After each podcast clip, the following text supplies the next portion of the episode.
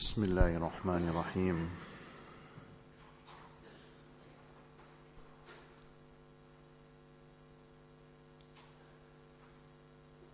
Man needs Allah subhanahu wa ta'ala every moment of his life. For his very beginning, for his creation, he was dependent on Allah subhanahu wa ta'ala. For his continuity in this world, his stability, his security, he needs Allah. And for the future also, he needs Allah subhanahu wa ta'ala. A time is going to come when he has to leave this world. He will have to part from everything that he has with him. He will have to leave his friends and his family, and he will have to undertake a journey to the akhirat and the year after. All these different phases from before he was born till the time he passes away, till after he passes away, he needs Allah subhanahu wa ta'ala. And it is only Allah that is with him.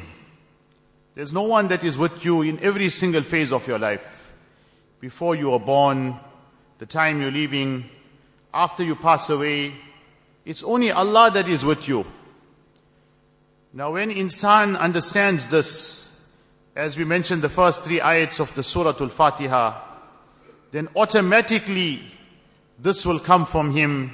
إِيَّاكَ نَعْبُدُ وَإِيَّاكَ نَسْتَعِينَ O Allah, it is you alone that we worship and it is from you alone that we seek help and assistance. One is we seek help and assistance in ibadat also, although we worship you, but we can't really worship you as we ought to worship you. Sometimes our tongues are worshipping you. Our tongues are uttering some words, praising you. But it is you that can revive our hearts also. We don't want to only worship you from our tongues, Allah. We want to worship you from the recesses of our hearts, from the bottom of our hearts. It is only your assistance and your help that can bring us to that position. As someone says, As-sa'yu minni, the effort is from my side, wal itmamu min Allah, but the completion is from the side of Allah subhanahu wa ta'ala. Anything you do in life, remember you need Allah's help. Whether it's ibadat, whether it's worldly matters, anything you can do to a certain extent. But Allah can complete that. Allah can put the effect in that.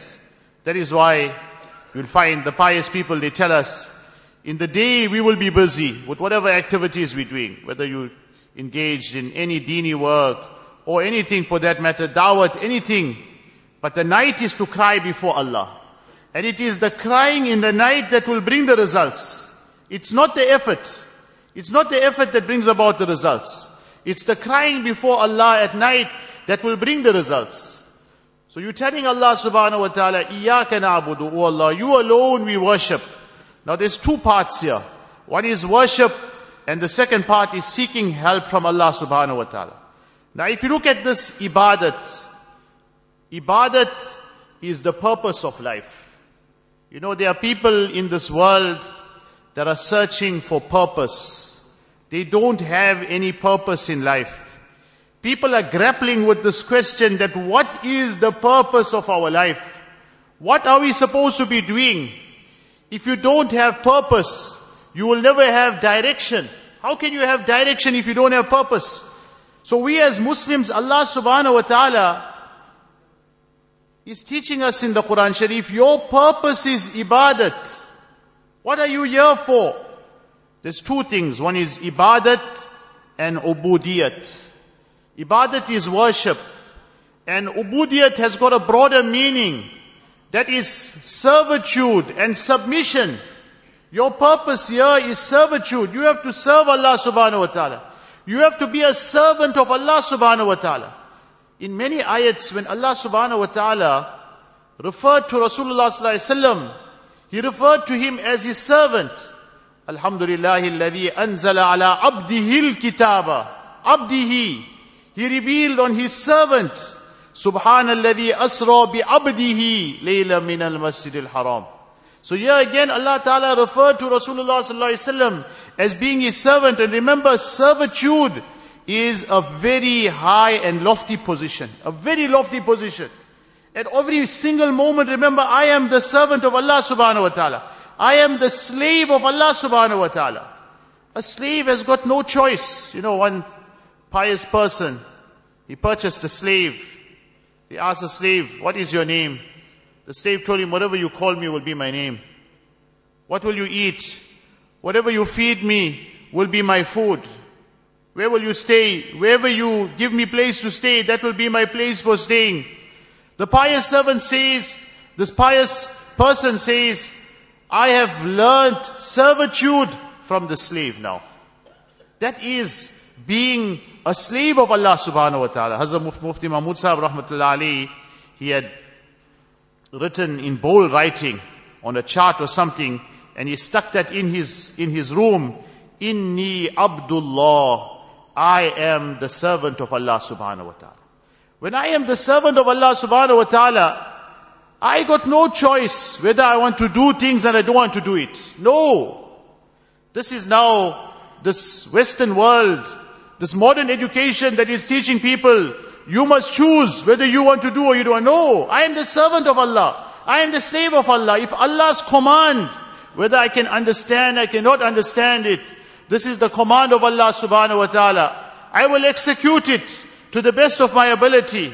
I will do it. I will try to the best of my, you know, some, some pious people say, if Allah subhanahu wa ta'ala commands us to reach to the skies, what will we do? We will go to the mountain. We will climb to the highest part of the mountain. We will look for the highest peak. We will go to the highest peak. Then we will look for the, the tallest tree. We will climb to the, up the, to, to the top of the tree. And then we will say, Oh Allah, this is as far as we could have come. You wanted us to reach the sky. We couldn't reach the sky, but we came as close as possible. One pious buzurg, he was in prison.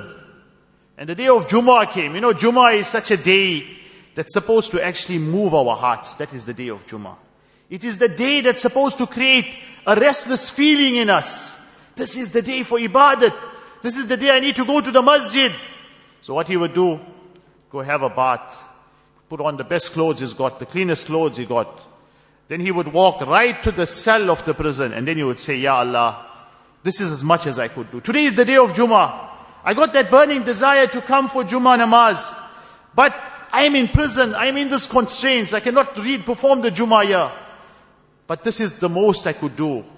I came right to the, to the cell of the prison and to the best of my ability I tried to fulfill your command.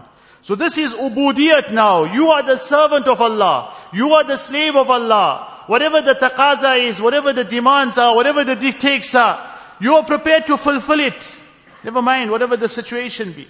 Allah subhanahu wa ta'ala gives us that example in Surah Adiyat, where Allah ta'ala takes a qasam on the horses that run, wal adiyati dobha. The horses that run while they are panting, فَالْمُورِيَاتِ قَدْحًا Then they produce sparks on the ground with their hoofs striking. فَالْمُغِيرَاتِ subha. Then the horses attack in the morning. And then they raise a trail of dust. and they penetrate into the tactic of the enemy. And then Allah Ta'ala says, but insan, you are so ungrateful to your Lord. Innal insana li rabbihi lakanud. Take a lesson from those horses.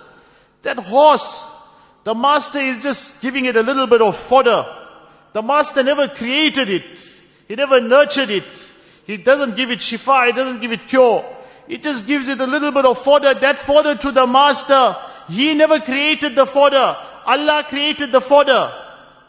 But what the horse is not prepared to do, it's prepared to any time of the day, any time of the night to respond to the call of the master. The horse is prepared to jeopardize its life is prepared to go into the thick of the enemy. If that is the loyalty of a horse, oh insan, where is your loyalty? You are the best of Allah subhanahu wa ta'ala's creation. Allah blessed you with the highest level of understanding and intellect. What level of loyalty are you prepared to show to Allah subhanahu wa ta'ala? When the azan is being called out, Hayya ala salah, Hayya ala falah. Are you prepared to leave your warm and cozy bed and go to the masjid? Are you prepared to wake up or you continue sleeping or you want to remain in the confines of your home, in the warmth of your home? So where is your loyalty? So ubudiyat means loyalty to Allah subhanahu wa ta'ala. Servitude to Allah subhanahu wa ta'ala. So in this ayat we are telling Allah, Iyaka na'budu, O Allah, it is you alone that we worship. You alone that we will show our loyalty to. You will be the priority in our lives. You will be the center of our lives. You will come first before everything else, before everyone else. Allah will come first in my life. First I will see what pleases Allah subhanahu wa ta'ala. Then I will worry about people. Then I will worry about society. And it is you alone that we seek assistance from. We only stretch out our hands to you, O Allah. We only ask from you, O Allah. May Allah subhanahu wa ta'ala grant us the true understanding. Wa akhiru da'wana alhamdulillah.